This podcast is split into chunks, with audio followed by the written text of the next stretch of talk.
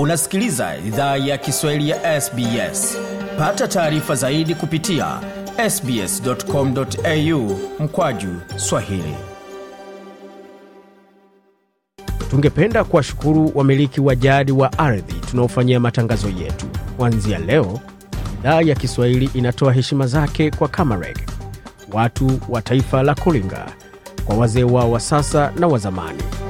Pia kuanzia leo kuna wakubali wa Aboriginal na Torres Strait Islander ambao ni wamiliki wa jadi kutoka ardhi zote unaosikiliza matangazo haya. Jambo pote ulipo na karibu katika makala ya idhaa ya Kiswahili ya SBS. Hivi sasa ni saa nne dakika ni moja kwa masaa mashariki ya Australia, vilevile vile ni takriban saa tano saa tano saa sita hivi kwa masaa mashariki ya Afrika, tukielekelea makala kutoka studio zile za SBS na mtandaoni anwani ambayo ni sbs.com.au mkwaju swahili, na iwapo una yoyote lile ambalo ungependa kutujuza uweze kupata taarifa hizo kwenye anwani hii swahili.program at sbs.com.au. Yapo mengi ambayo tumeandalia, lakini kwa sasa tuelekee moja kwa moja katika muktasari wa habari, kisha tuletee mengine mengi zaidi.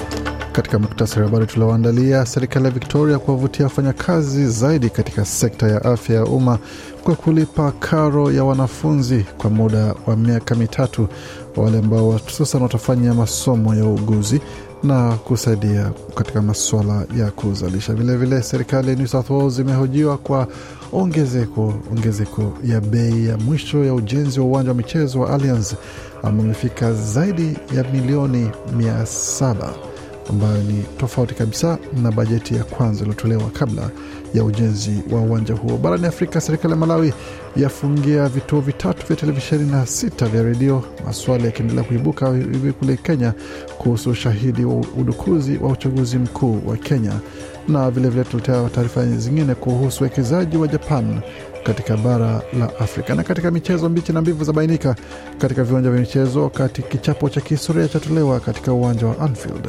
ambapo mtu kapigwa kichapo cha umbwa msikitini. Hayo na mengine mengi zaidi katika makala ya michezo.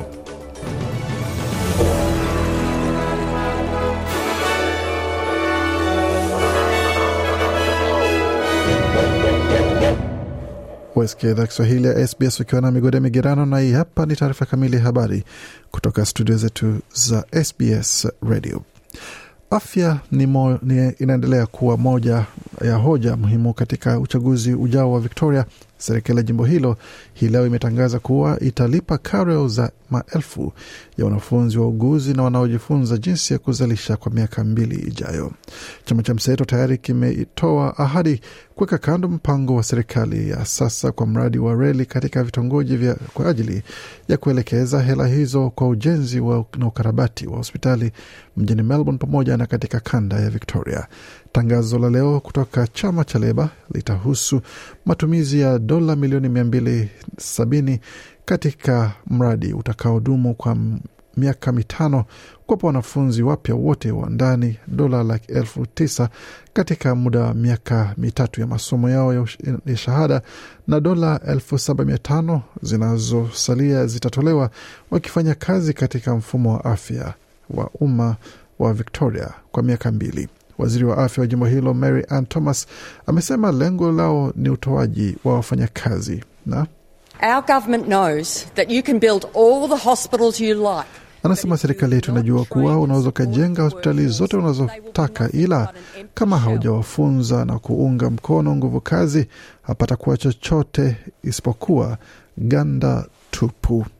Hapo akikashfu lile wazo la serikali ama upinzani wa mseto kuhusu kufunga miradi pamoja na kujenga mahospitali bila kutoa ongezeko la wafanyakazi.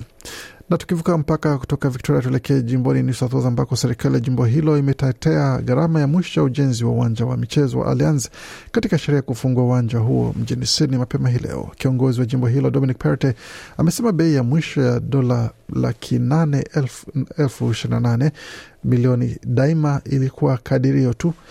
Aliwaeleza waandishi wa habari kuwa uwekezaji huo ulikuwa muhimu kwa mafanikio na burudani ya wakaaji wa jimbo hilo. Ameongeza kuwa mjadala katika kongamano la ajira la wiki hii kwa uhaba katika nguvu kazi na uzalishaji itakuwa muhimu kusogeza vitu mbele katika miradi mingine inayoanzishwa.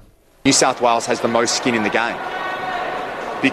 No, no anasema New South Wales ina mengi ya kufaidi kwa sababu hakuna sehemu nyingine huku nchini au duniani inayojenga sana kama New South Wales. Kwa hiyo inapotazama tege ongezeko ya gharama na unapozungumza kuhusu uhaba wa nguvu kazi, hizi ni changamoto ni changamoto zinazoathiri New South Wales kuliko sehemu nyingine, alisisitiza kiongozi wa jimbo hilo Bwana Dominic Perrottet. Katika mwaka elfu mbili kumi na saba serikali New South Wales ilikuwa imetangaza kwamba uwanja huo wa Allianz ambao ulibomolewa kwa ajili ya ujenzi wa uwanja mpya pale pale ambapo uwanja wa zamani ulijengwa, wakimetangaza kwamba utagharimu takriban dola milioni mia saba ama laki saba ukipenda na elfu thelathini. Lakini kama ulivyosikia bajeti ya mwisho imekuwa ni tofauti kabisa na ile ambayo imetangazwa. Na katika taarifa zingine, wakimbizi ambao wanahitaji msaada wa haraka wa uhamisho wamewasili nchini na wengine wataendelea kuwasili nchini Australia chini ya mradi mpya wa majaribio ambao unahusu jamii kuweza kutoa msaada kuweza kuwaleta wahamiaji ama wakimbizi katika mradi huo, na ni mradi ambao unajulikana kwa kimombo kama Community Refugee Integration and Settlement Pilot Program, ambao unaruhusu makundi kote nchini Australia na familia mbalimbali mbali kutoa makazi kwa wakimbizi, vilevile kuweza kutoa mafunzo ya mapokezi na kusaidia katika elimu na kutoa kuwapeleka katika huduma za serikali. Mradi huo unaungwa mkono na serikali ya shirikisho kwa mradi ambao unajulikana kama CRISP na utaweza kutoa nafasi kwa watu idadi ya watu elfu kumi na tano uh, kwa, kwa ajili ya kuweza kutoa watu kuweza kuwasili katika muda wa miaka mitatu ijayo. Uh, aliyewasili ni mmoja wa wakimbizi kutoka nchi ya Siria ambaye kwa jina ni Shadi Al Daud ambaye alikuwa naye kusema kuhusu alivyohisi baada ya kuwasili. We are very happy. We are overjoyed. Wanasema tuna furaha sana na tuna furaha tele. Hali ilikuwa tofauti kabisa hapa kuliko kule Mashariki ya Kati, na matumaini ni kwamba huu ni mwanzo mzuri na mwanzo mzuri kabisa kwetu.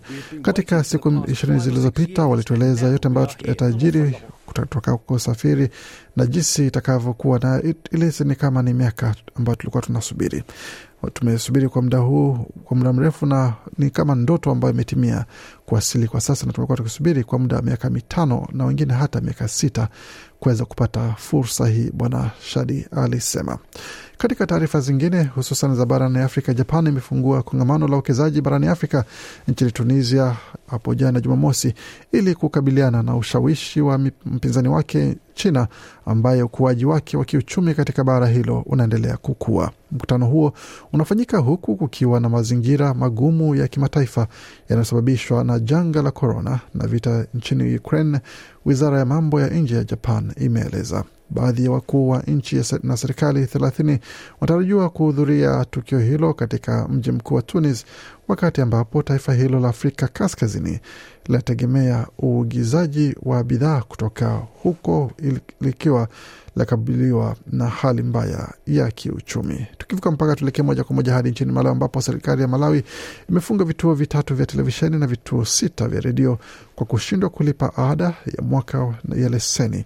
Mamlaka ya vyombo vya habari nchini humo inatarajiwa kufuta leseni za vyombo vya habari mpaka thelathini ifikapo mwisho wa mwaka huu. Serikali ya Malawi imefunga vituo hivyo ambapo ilikuwa ni tatizo ambalo laendelea kukashifiwa kwamba ni kuingiliwa katika maswala ya uhuru wa vyombo vya habari. Mendi Pondani ni makamu mwenyekiti wa taasisi ya habari kwa wa kusini mwa Afrika nchini Malawi. Ameambia shirika la habari la VOA kwamba kufungwa kwa vyombo vya habari kutapunguza mwanya wa habari na kuondoa uhuru na mafanikio ya kidemokrasia yaliyopatikana katika muda wa miaka thelathini iliyopita. Anasema kwamba mamlaka ya kusimamia mawasiliano nchini Malawi au MACRA ni vyema ifikirie athari za kiuchumi kwa kufunga vyombo hivyo. Taarifa za hivi karibuni kutoka MACRA zinaonyesha kuwa jumla ya leseni za vituo 23 vya redio na sita vya televisheni huenda vikafutiwa leseni zao ifikapo mwisho wa mwaka. Baadhi ya vituo vimelipa ada zao, lakini bado vipo vimefungiwa katika hali ambayo endelea kutatanisha. Tukielekea nchini Kenya, ambapo ushahidi kutoka kwa wanaharakati wanayepambana na ufisadi nchini humo John Githongo kuunga mkono baadaye ya mgombea wa rais Raila Odinga kwamba mfumo wa matokeo ya uchaguzi ulidukuliwa ili kumpokonya ushindi unashabihiana na waraka uliowasilishwa mwaka elfu mbili kumi na saba. Miaka mitano iliyopita, Bwana Odinga pia alipinga matokeo ya uchaguzi na mahakama ya juu ikaamuru urudiwe. Kurasa nyingi za waraka wa mwaka elfu mbili kumi na saba zinaonyesha kumbukumbu neno la kiufundi kwenye mfumo wa kompyuta zinaonekana kuwa sawa na zile zilizo kwenye hati ya sasa, wakati mwingine na tarehe za zikiwa tu zikiwa zimebadilishwa. Picha za skrini katika hati ya kiapo iliyowasilishwa na Bwana Gidhongo na kuripotiwa kutoka kwa mtoa taarifa hata mwaka elfu mbili kumi na saba zipo miongoni mwa tarehe zilizokusudiwa kuwa za Agosti mwaka elfu mbili na kumi na mwaka elfu mbili na ishirini na mbili.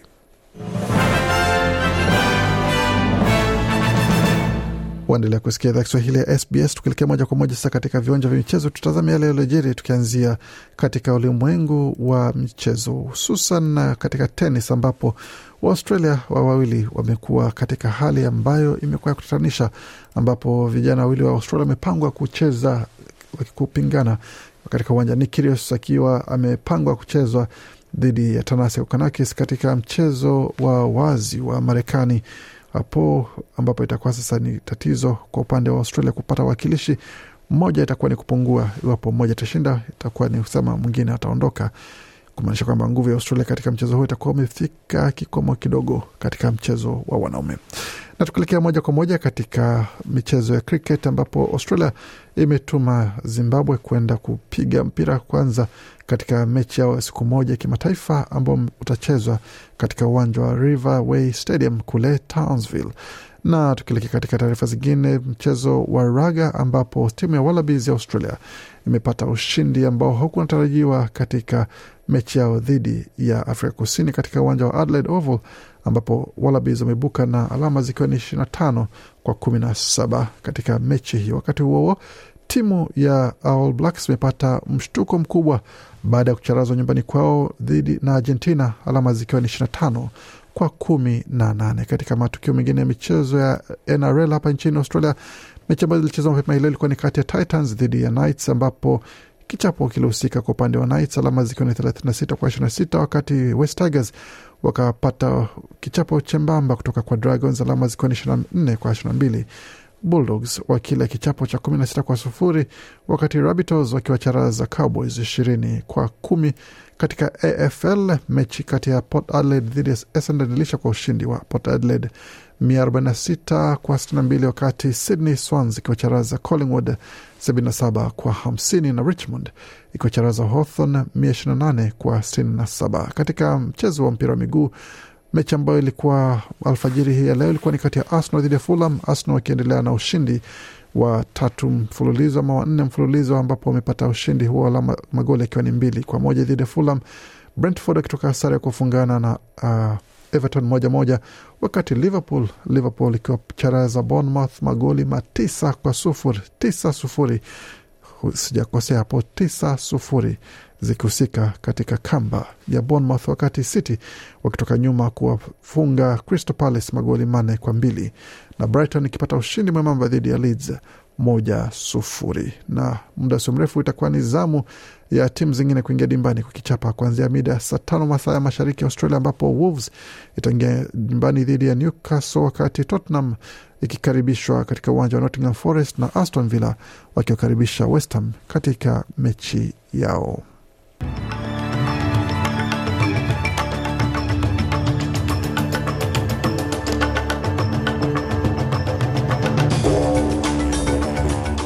Tukimalizia makala tutazame hali ilivyo katika masuala ya ubadilishaji wa fedha, tukianzia dola moja Marekani ikiwa na usawa wa dola moja na senti 44 za Australia, wakati dola moja Australia ina usawa na faranga 1412 za Burundi. Dola moja Australia ni sawa na faranga 1383 na 83 na senti tatu za Congo.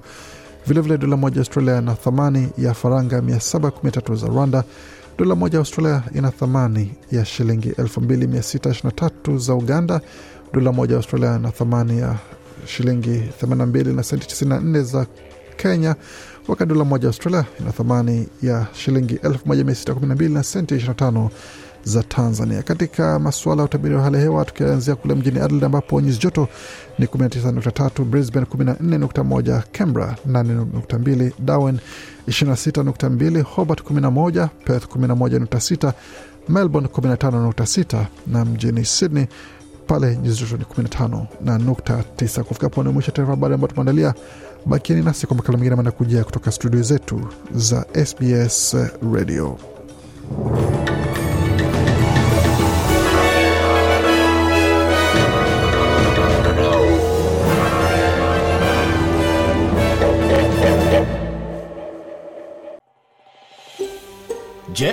Unataka kusikiliza taarifa zingine kama hizi?